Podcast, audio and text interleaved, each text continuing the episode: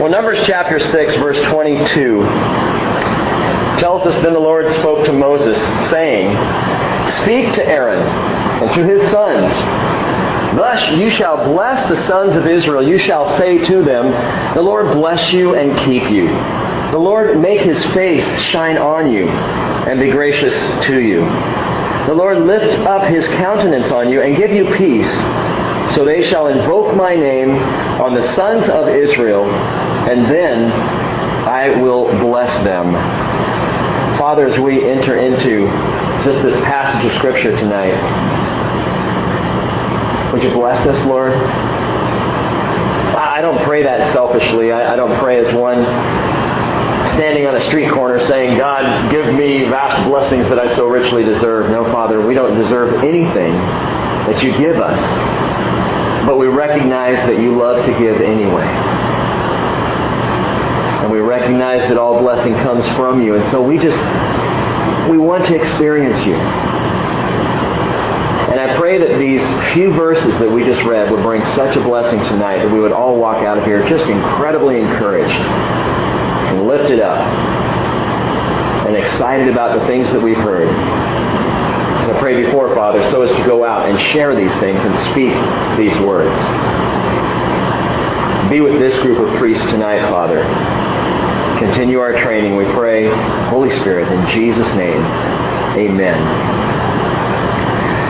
Well, Numbers chapter 6, verses 22 through 27 stands out as one of the great passages of Scripture. You've probably heard it read before, probably heard it given, maybe at a different church as a benediction, maybe at some kind of religious function. You've heard it read as a, as a special prayer. And it's so special because it absolutely and clearly expresses to us the favor of God. God's heart for us, what He really desires for us, what He really wants for His children. We read it in these few verses. And it's important to see right here in the book of Numbers, especially somewhat toward the beginning, because as the book carries on, we've talked about this, the children are going into the wilderness and they are going to mess up.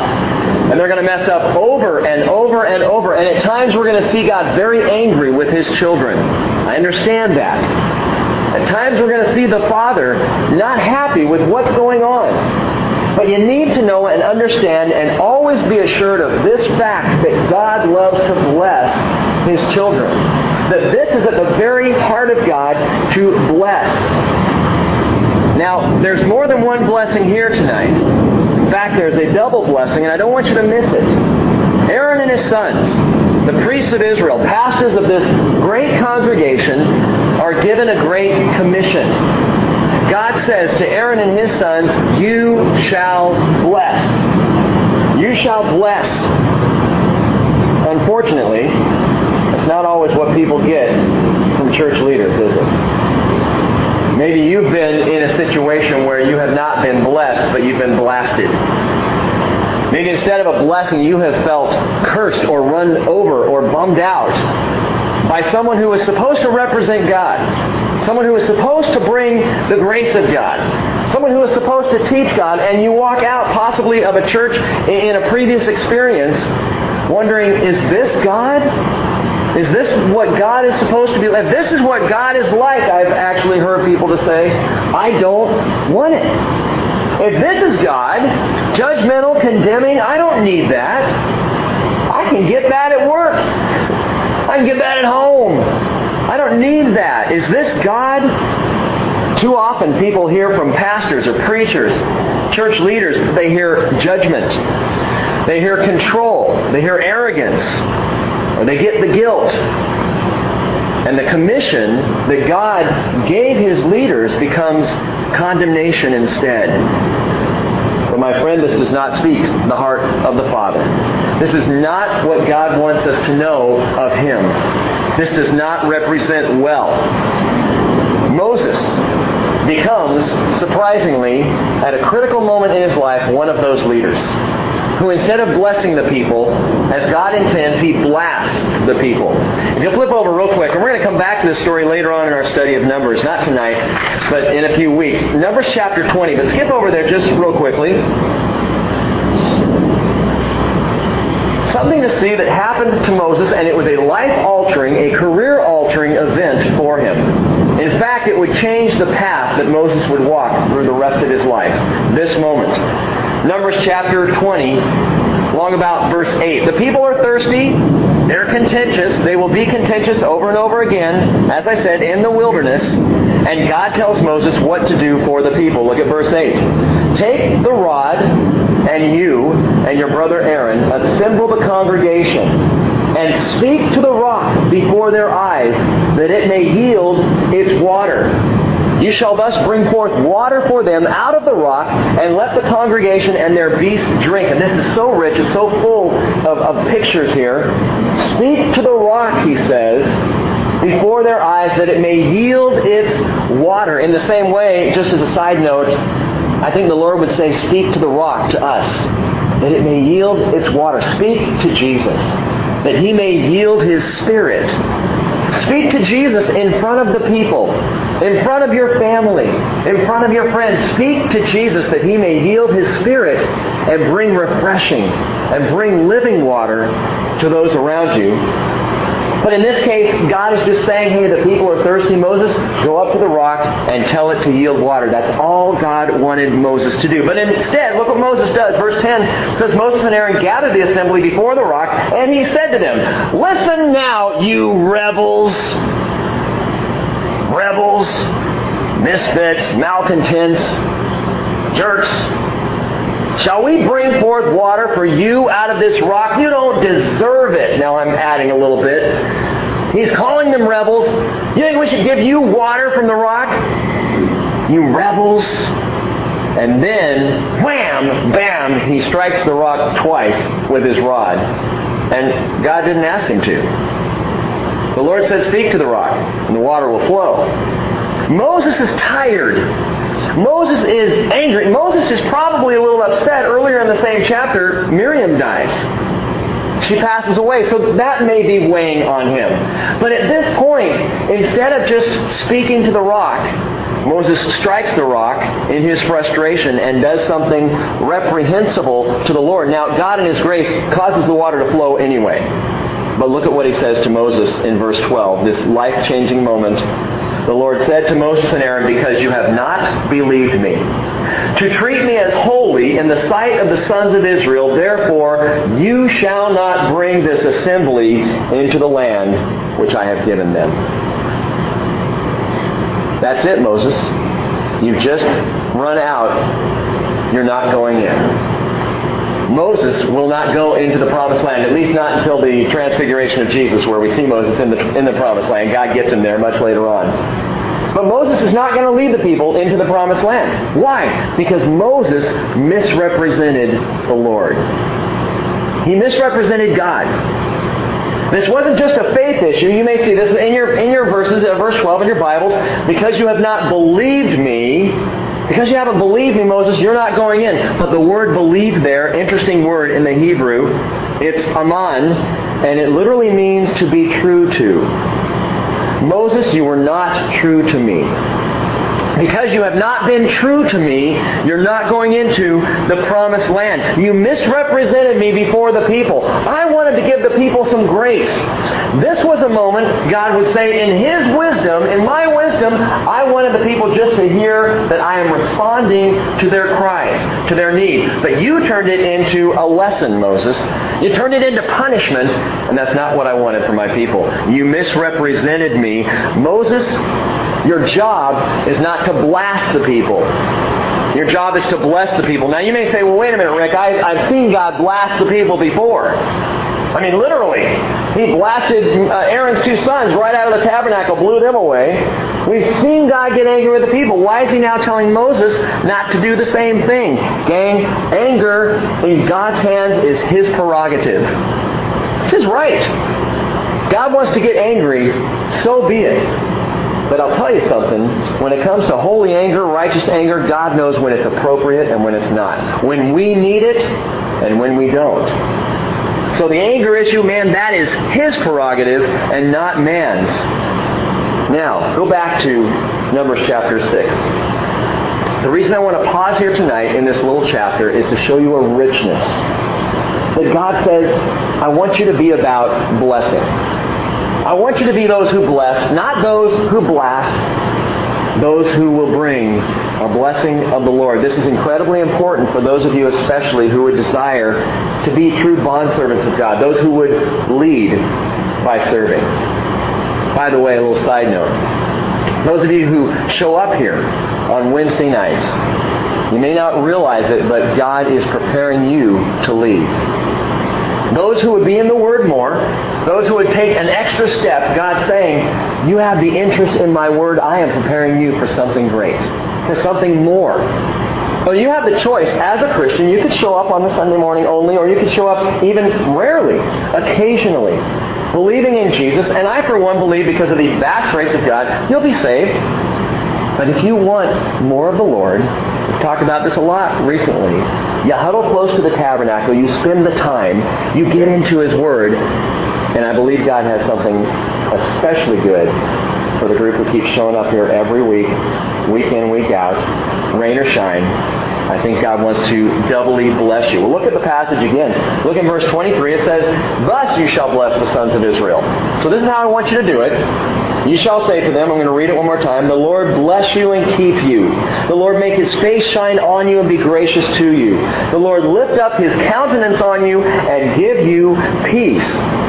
Now, who is it that actually gives the blessing? This is going to be an obvious. No. It's the Lord. you fell for my trick, David. We think, oh, okay, yeah, the priests are giving the blessing. No, they're not. They are passing on the blessing. It's coming from the Lord. But notice something here in those three verses. How many times is the phrase the Lord used? Three times. Three times God's name is invoked in this blessing. God's name is invoked. By the way, and you should know this by now, if you don't take note of this, every time you see in the New American Standard Bible and the King James and, and various other good translations, every time you see Lord in the Old Testament capitalized or like in little small caps, that's not just the word Lord, that's Yahweh. It's the Tetragrammaton, the YHWH. It's the name of God, Exodus chapter 3, verse 14, where God said to Moses, I am that I am. Every time you see Lord, this is not just a phrase, this is His name. And so in this blessing, His name is spoken three times. His name is invoked. The name of God, Yahweh or, or, Jehovah, however it's pronounced. Why, why, by the way, do we have two pronunciations there? Because no one's really sure what the pronunciation was. In the original Hebrew language, there were no vowels. It was all consonants, which would be a whole lot of fun when you're playing Scrabble, but not so much fun when you're trying to figure out how to say it, you know, out loud. YHWH in the Hebrew, Yahweh, Jehovah, it's the name of God. And that name is spoken here three times. And I believe we're seeing an indication of the Trinity. The doctrine of the Trinity. That difficult to understand yet crucial expression of the person of God. God the Father, God the Son, God the Holy Spirit. God is one, but God is also three in one. That famous verse, Deuteronomy 6 4, where Moses says, Hear, O Israel, the Lord is our God, the Lord is one. The Lord is one. The word God, you may have heard this, the word God here is the same as in Genesis chapter 1, verse 1. It's Elohim. But Elohim, my friends, is the plural form of the word God. So literally it should say, the Lord our God, the Lord's is one. Plural. Elohim. More than one is one. This freaks out the rabbis. This is one verse in the Old Testament they really don't like because the whole Trinity aspect of God is difficult for a Jewish person who's saying, No, I'm a monotheist. Monotheistic, one God. Hey, I'd say the same thing. I am monotheistic, one God. God the Father, God the Son, God the Holy Spirit. One God. Three aspects of the same God. And even for us as Christians, we kind of go, huh? That's hard to understand. I don't know, maybe not so hard. We have a mind, soul, and a body. You're a Trinity walking around. In fact, we see aspects of the Trinity all throughout creation. It's fascinating. We see it with water. Boil it, it turns into steam. Freeze it, it turns into ice. Three aspects of it. You can look all around and see the Trinity everywhere. It shouldn't be too surprising. But Elohim, our plural God, is one.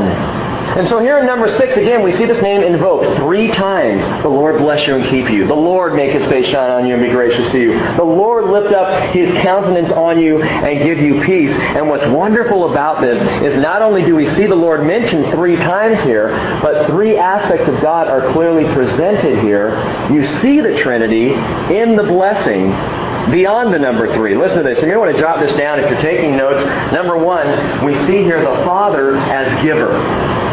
The Father as giver. Verse 24, the Lord bless you and keep you. The word bless here, by the way, speaks of material benefit. Now, we tend to use the word bless kind of in more of a Christianese spiritual sense. We'll be walking out the door on a Sunday and say, hey, God bless, God bless. Or if someone sneezes, God bless you. But besides spiritual and sneezing, we don't think about the fact that when God says He wants to bless us, He means it physically materially. God does want you to have good things in life. Is that hard to swallow or accept?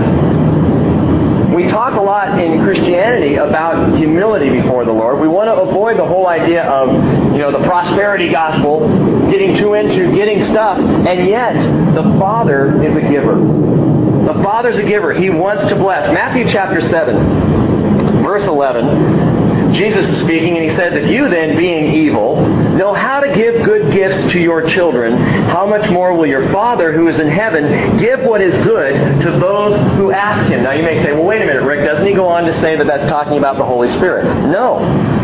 That's in Luke chapter 11, verse 13. Jesus says the same thing. If you, being evil, know how to give good gifts to your children, how much will your Father who is in heaven give what is good to those who ask him?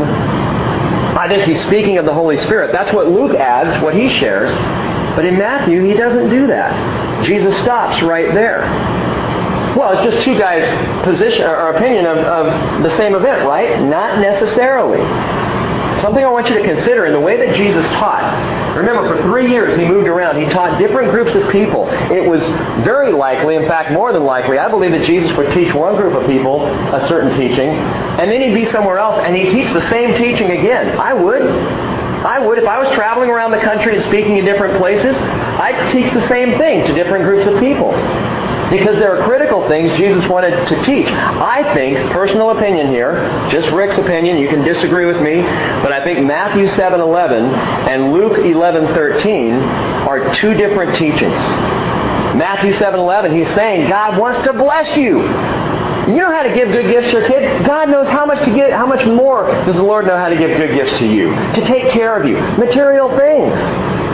And at another time, Jesus says, using the same example that he knows how to give, give good gifts, he says, and he will give his spirit to those who ask. I think it's both.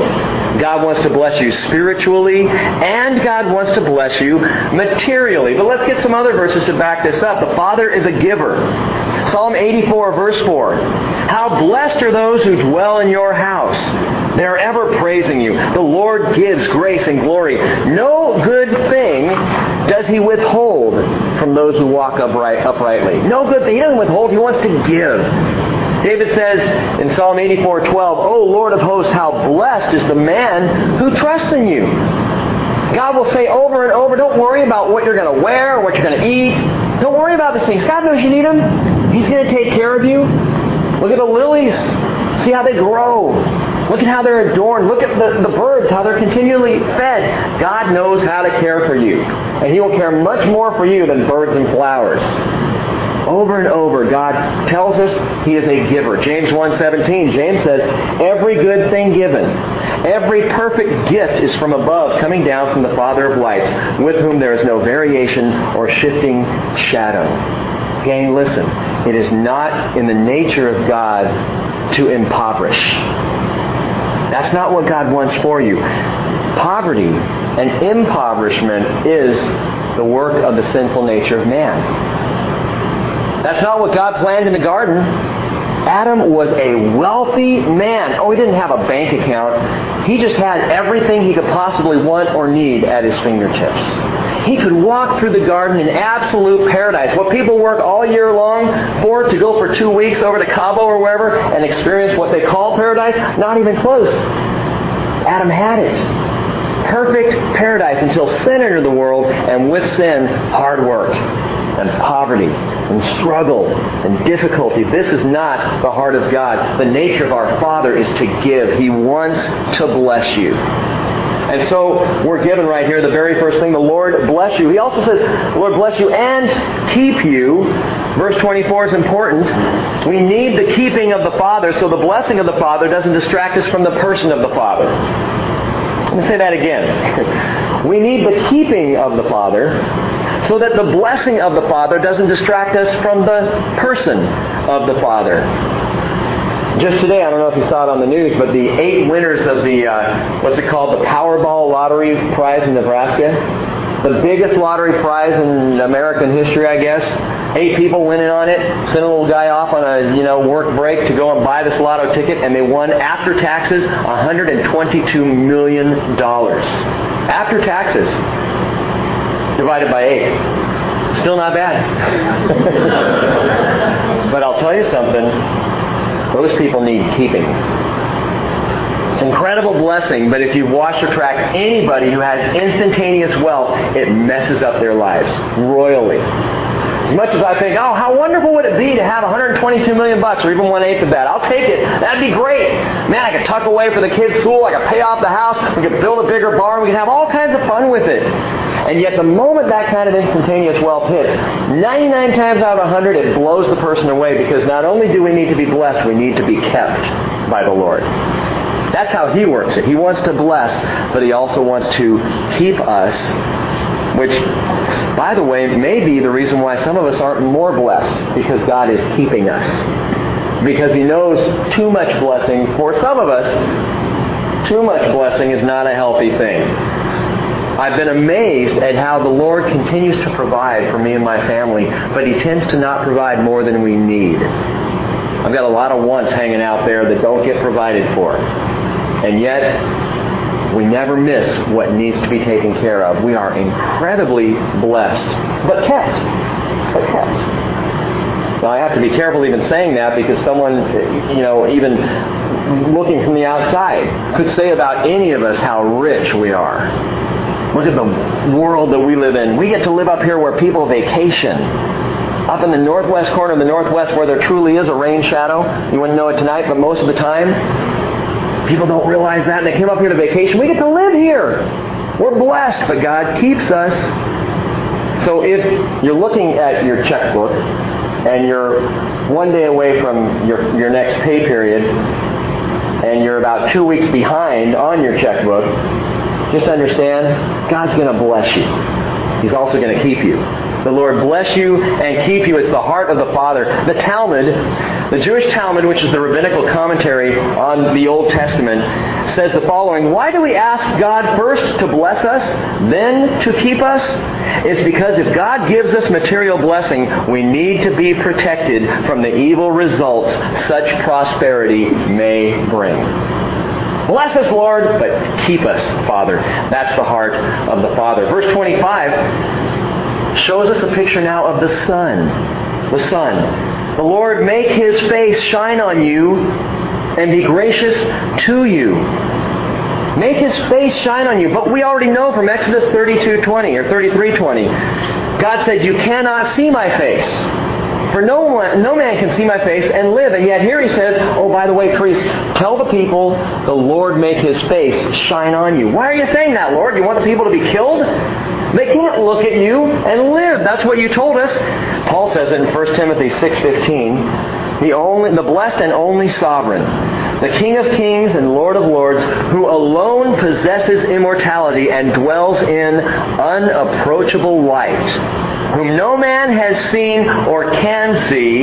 You read verses like that, you say, well, Lord, how can we say the Lord make his face to shine on you? How can we offer that kind of a blessing? The very idea here, gang, is there is a way in which man may see the face of God. And it's in the Son. The Father is a giver, but number two, the Son is revealer. The Son is the revealer. 2 Corinthians chapter 4 verse 6, Paul said, For God, who said, Light shall shine out of darkness, is the one who has shone in our hearts to give the light of the knowledge of the glory of God in, listen to this, the face of Christ.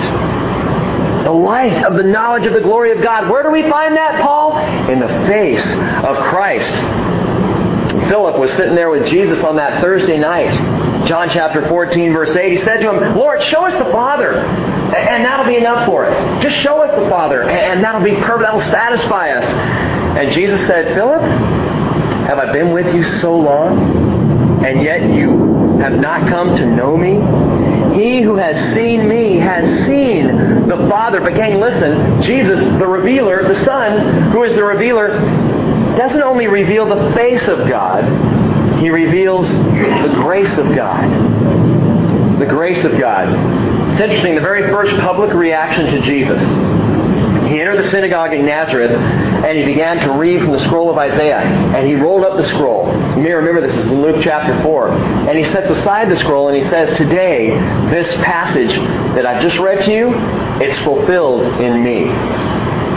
Now, you may know the story. Eventually, the people get really upset and they freak out and they try and drive him off the side of the mountain, Mount Precipice, which is right there on the corner of Nazareth. It's interesting, and if you go to Israel with us in a year, Nazareth is Nazareth is up on a hill, literally up on a hillside, and right next to us, to it, the hillside drops off pretty substantially. It's called Mount Precipice. And that's where the people tried to drive Jesus off, tried to push him down the cliff. But listen, before that, they said something else. Before they started to get riled up, Luke 4:22 tells us that all were speaking well of him and wondering at the gracious words which were falling from his lips. And over and over in Jesus' teaching, the people are amazed by it. They listen to his words. They hang on every word. It's as if no one has taught them like him. They listen to him and they say, He teaches not like our rabbis and our scribes and our Pharisees. This one teaches with authority. For you see, Jesus not only shows us the face of God, He shows us the grace of God. We just talked about this on Sunday, John chapter 8, the woman caught in adultery. And Jesus shows amazing grace. And the woman is you, and the woman is me. And we experience, we have that same grace from Jesus who absorbs our curse. He took the curse of our sin into himself. We are the woman. That was funny. This week I got an email. I won't tell you from who. Okay, it was Tom. But he said, he said in the email, he had sent me a couple of things, and, and, Tom oftentimes will send me songs that he'll hear on the radio, and he'll he'll find it, and he'll shoot it out to me and say, hey, what about this one, or what do you think of this one? A lot of the new songs we get are because I've got people like Tom who are saying, what about this? And so he sends it on, and it was really funny because in this email, I, you'll probably never send me another email again, but he wrote, why do you put up with me? And I just, I laughed out loud in my office. I laughed. Tom, why do I put up with you? And my immediate thought, it was almost as if God spoke right there. Why do I put up with any of you? why does God put up with me? Why? Why? I could be such a jerk. Ask Cheryl sometime when I'm not around. I can just really go off. I can miss it completely. I can do stupid things. I promise you, if you stay at the bridge more than two, three years, eventually I'm going to offend you. I'm good at it. Why would you put up with me? But the Lord does, doesn't He? He is a gracious God.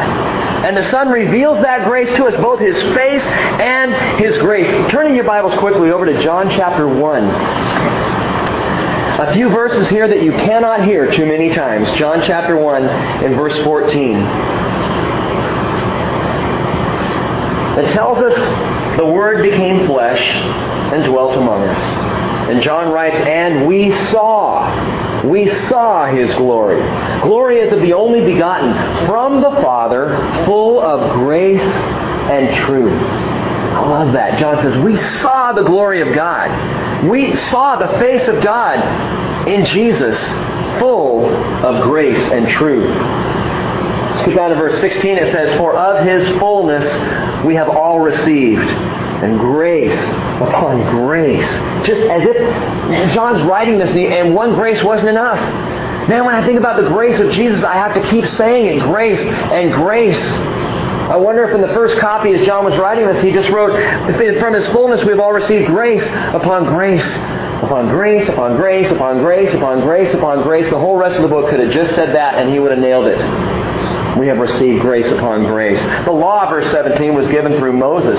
Grace and truth were realized, realized through Jesus Christ. Oh, no one has seen God at any time the only begotten God who is in the bosom of the Father, he has exegiomied him. It's the Greek word exegeomai, where we get our word exegesis, which means to, to pick apart and understand a passage. That's what Jesus does. He brings God and gives us understanding of him that we would not have otherwise. He explained him. He reveals God. Jesus, the revealer the revealer of both God's face and His grace. And so that's why back in number 625, the Lord make His face shine on you and be gracious to you. Oh, God the giver, the Lord bless you and keep you. God the Son, who makes His face shine on you and is gracious to you. And finally, verse 26, God the Spirit, watch this, the Lord lift up His countenance on you and give you peace. The Lord lift his countenance on you and give you peace. What is an uplifted countenance? Well, countenance speaks of a face. An uplifted face gain is a smile. It's a smile. The Bible talks about a downcast face. That would be a frown. That would be someone depressed and upset, frustrated. But an uplifted face, an uplifted countenance, it's a smile. This could just as easily read, The Lord make his face to smile on you. The Lord smile at you. Wouldn't that be great? If we woke up every morning and realized that the face that greeted us was the smile of God. He's just standing there looking at you. I just love you. You're just so cool. You're such a wreck, but I love you. You know, we got that little that, that little uh, crossword or cross stitch thing at home that I've mentioned before that someone gave to Cheryl and I that, that says, The Lord's watching you. He can't keep his eyes off you. He's just smiling. The Lord smiles at you. That's part of this blessing. The Lord lift up his countenance, smile, and give you peace. When you're down and you're dour and you're sour and dark, the Lord is smiling on you. He's smiling. It's really hard to be angry. It's hard to have a frown on your face when someone's just smiling at you. It is hard. You can't even do it right now. See, you have to smile back you know. That, but that's that's the point. That's the point. Don't miss the seriousness of this smile. God is saying, "I can lift you up." That's what my spirit is for. Life's going to be hard. You're going to be challenged with things you can't even imagine, even in this moment. There's stuff coming down the road. Thank the Lord He hasn't given us foresight. Thank the Lord we can't see the future because we don't want to see what's coming. And yet He is still smiling. His countenance is uplifted as He looks at you, and that smile as He smiles on you brings you and me peace. Psalm 46 verse 1, God is our refuge and our strength, a very present help in trouble. And who does that? Who is it that helps me day in, day out, moment by moment in my times of needs? Who is it who gives me peace? Now the Father is a giver, the Son is the revealer, but the Spirit is the comforter. The comforter.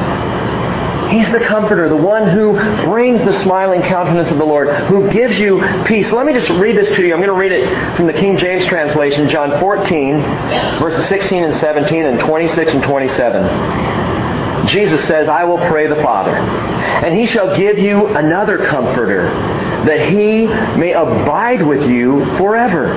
Even the Spirit of truth, whom the world cannot receive because it seeth him not, neither knoweth him, but you know him. For he dwells with you and shall be in you. But the Comforter, which is the Holy Spirit, whom the Father will send in my name, he shall teach you all things. He'll bring all things to your remembrance, and whatsoever I have said unto you. But listen, I love this. Jesus gives this picture of the Holy Spirit, promises the Comforter will be there, and then he concludes with these words. He says, Peace I leave with you. Peace I give to you. Not as the world gives, give I unto you. Let not your heart be troubled, neither let it be afraid. How is Jesus able to say, I'm leaving peace with you? Because he's leaving his spirit with us. That's where the peace comes from. Man, you can say all you want to someone, again, as you're walking out the door, hey, peace, peace, dude, take it easy, peace. And it's an empty, vapid phrase. It means nothing. Take it easy. When Jesus says, peace, I'm giving you my peace. When Jesus says, Linda, my peace I leave with you, this is not a word, this is His Spirit. And because His Spirit resides in us, we walk with a peace we can't get anywhere else. Why is it again that a Christian can walk through the world and no matter how hard things get, still get up in the morning, still praise the Lord, still worship, still pray because we have the peace that is the Holy Spirit, our comforter the Lord lift up his countenance, his smile upon you, and give you peace. And in these three expressions of the Lord, we see God the Father, we see God the Son, we see God the Spirit. Giver, revealer, comforter, the triune nature of God expressed in this wonderful blessing. And gang, in every area of my life, I am blessed as his child. As the Lord gives and provides for me. As Jesus reveals God to me, and as the Spirit comforts me in all things. Verse 27. And so they shall invoke my name on the sons of Israel, and I then will bless them. Last thing here, and this is probably the most important for you tonight. I began by saying there's a double blessing involved here, and you may be a bit confused by that because we just looked at three. A triple blessing, really giver, revealer, comforter. But, gang, there's a double blessing. There's the blessing over all that's given. What's the other blessing? It's the blessing of being the one who passes the blessing on. There are many in Israel who would receive this blessing, part of the congregation, and they would hear the priests as they proclaimed it, as they shared it, as they modeled it. And they could sit there and receive the blessing of the Lord, Father, Son, Holy Spirit. Maybe they didn't understand the Trinity, but they received this triune blessing. And it was wonderful for them. But how about the priest, who not only got to hear the blessing himself, but got to bring the blessing as well? Don't blast the people, bless the people. Again, this is not a prayer, by the way, that the priest would offer. It's not a prayer. I, I was going to say earlier, and it's interesting, this blessing seems to be to the Old Testament what the Lord's Prayer is to the New Testament, except for one problem. This is not a prayer. God's not saying pray this in hopes that it comes true. See, a prayer can be answered yes, and a prayer can be answered no, a prayer can be answered not yet. This is not a yes, no, or a not yet. This is a pronouncement of blessing, listen, as a done deal. A done deal. This is a guarantee. This is not something you have to wonder if it's going to happen. When the priest would stand up before Israel and say, The Lord bless you and keep you, the Lord make his face shine on you and be gracious to you, the Lord lift up his countenance on you and give you peace, the people could know this is my blessing.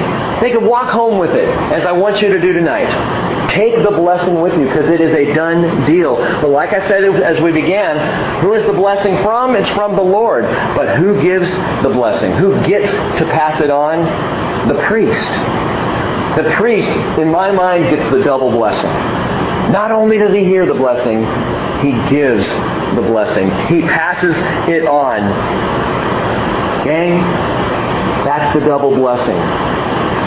And we keep going here to this priestly place, especially in our midweek studies. We keep going here. The priests who camp out by the tabernacle, the priests who get to bring the blessing, the priests who get a double measure, who have everything given to them by the Lord to give to the people. They're the funnel of blessing. They get that experience. It's wonderful. Why do we keep going there? Because, gang, it's my hope that you, as persistent and consistent students of the Word, will ultimately embrace your calling. What's that? To be priests. to be the priests who bring the blessing. That's what God's called us all to. Revelation chapter 1 verse 6, He has made us to be a kingdom, priests to His God and Father. To Him be the glory and the dominion forever and ever. Amen. And by embracing the calling of being the priest, we get to give the blessing. We will be among those who bring the blessing to the people of God. Now let me say one last thing. It is hard to bring the blessing. It's hard because everything human in you will want to rail against the blessing, especially when you're supposed to bring it to someone that you know does not deserve it. The people did not deserve the water from the rock. Moses knew that. They were complaining yet again after all that God had done. Moses knew they didn't deserve this. And so Moses looked at the people and said, you're giving them water, Lord? All right, all right. But I'm going to have to teach them a lesson. Whack, whack. You guys don't deserve this, but here you go. Which completely undermined what the blessing was. Not only did God want the people to get the water, God wanted the people to feel His grace, to experience His love, to realize in that moment that even though they were complaining, he still loved them more than their complaints and provided for them. Moses missed it. It is hard to give blessing. Gang, listen, it is contraindicated by our culture and by our very nature. Naturally, we want to take care of ourselves. Naturally, if someone crosses me or wrongs me, I do not want to bring the blessing. But God says, You want to be one of my priests? Then you look around this fellowship and you find the one person who bugs you the most you look around in your life and you find that one person who you have to deal with and they're contentious and they always complain and God says, and bring them the blessing. Bestow on them the blessing. And everything in my nature says, no, I don't want to. But God knows something I don't know. On the other side of that blessing, I get doubly blessed because I am more like Him. And that's the deal. That's what God wants. He is training us not to go our own way, but to go His way. And so may we be people who bring blessing, even in the face of contention, even in the face of a curse. Let's be those, the priests, who get to bring the blessing. Amen? God is good. Let's pray. Father, we don't deserve a single blessing you've given us, and yet you keep giving. We don't deserve the water from the rock, and yet you keep it flowing. And Father, it is so, so great when we pause in our lives, even long enough to consider what you've done, to think about how you have blessed. God, if we take a moment or two or three, we become overwhelmed realizing how truly blessed we are. Father, I pray that you'll take us to another level. That you'll mature us spiritually in such a way that we will be the bringers of blessing. God, I pray we'll have opportunity. In fact, I want to pray, Lord, specifically for each and every one of us here tonight that this week we will have opportunity to give blessing to a contentious person. And Father, I pray that because I ask that you'll take us to the other side of us, other side of it, and show us how absolutely wonderful and blessed it is to be priests who bring the blessing. Lord, thank you so much for your word. Be with us now. Go with us.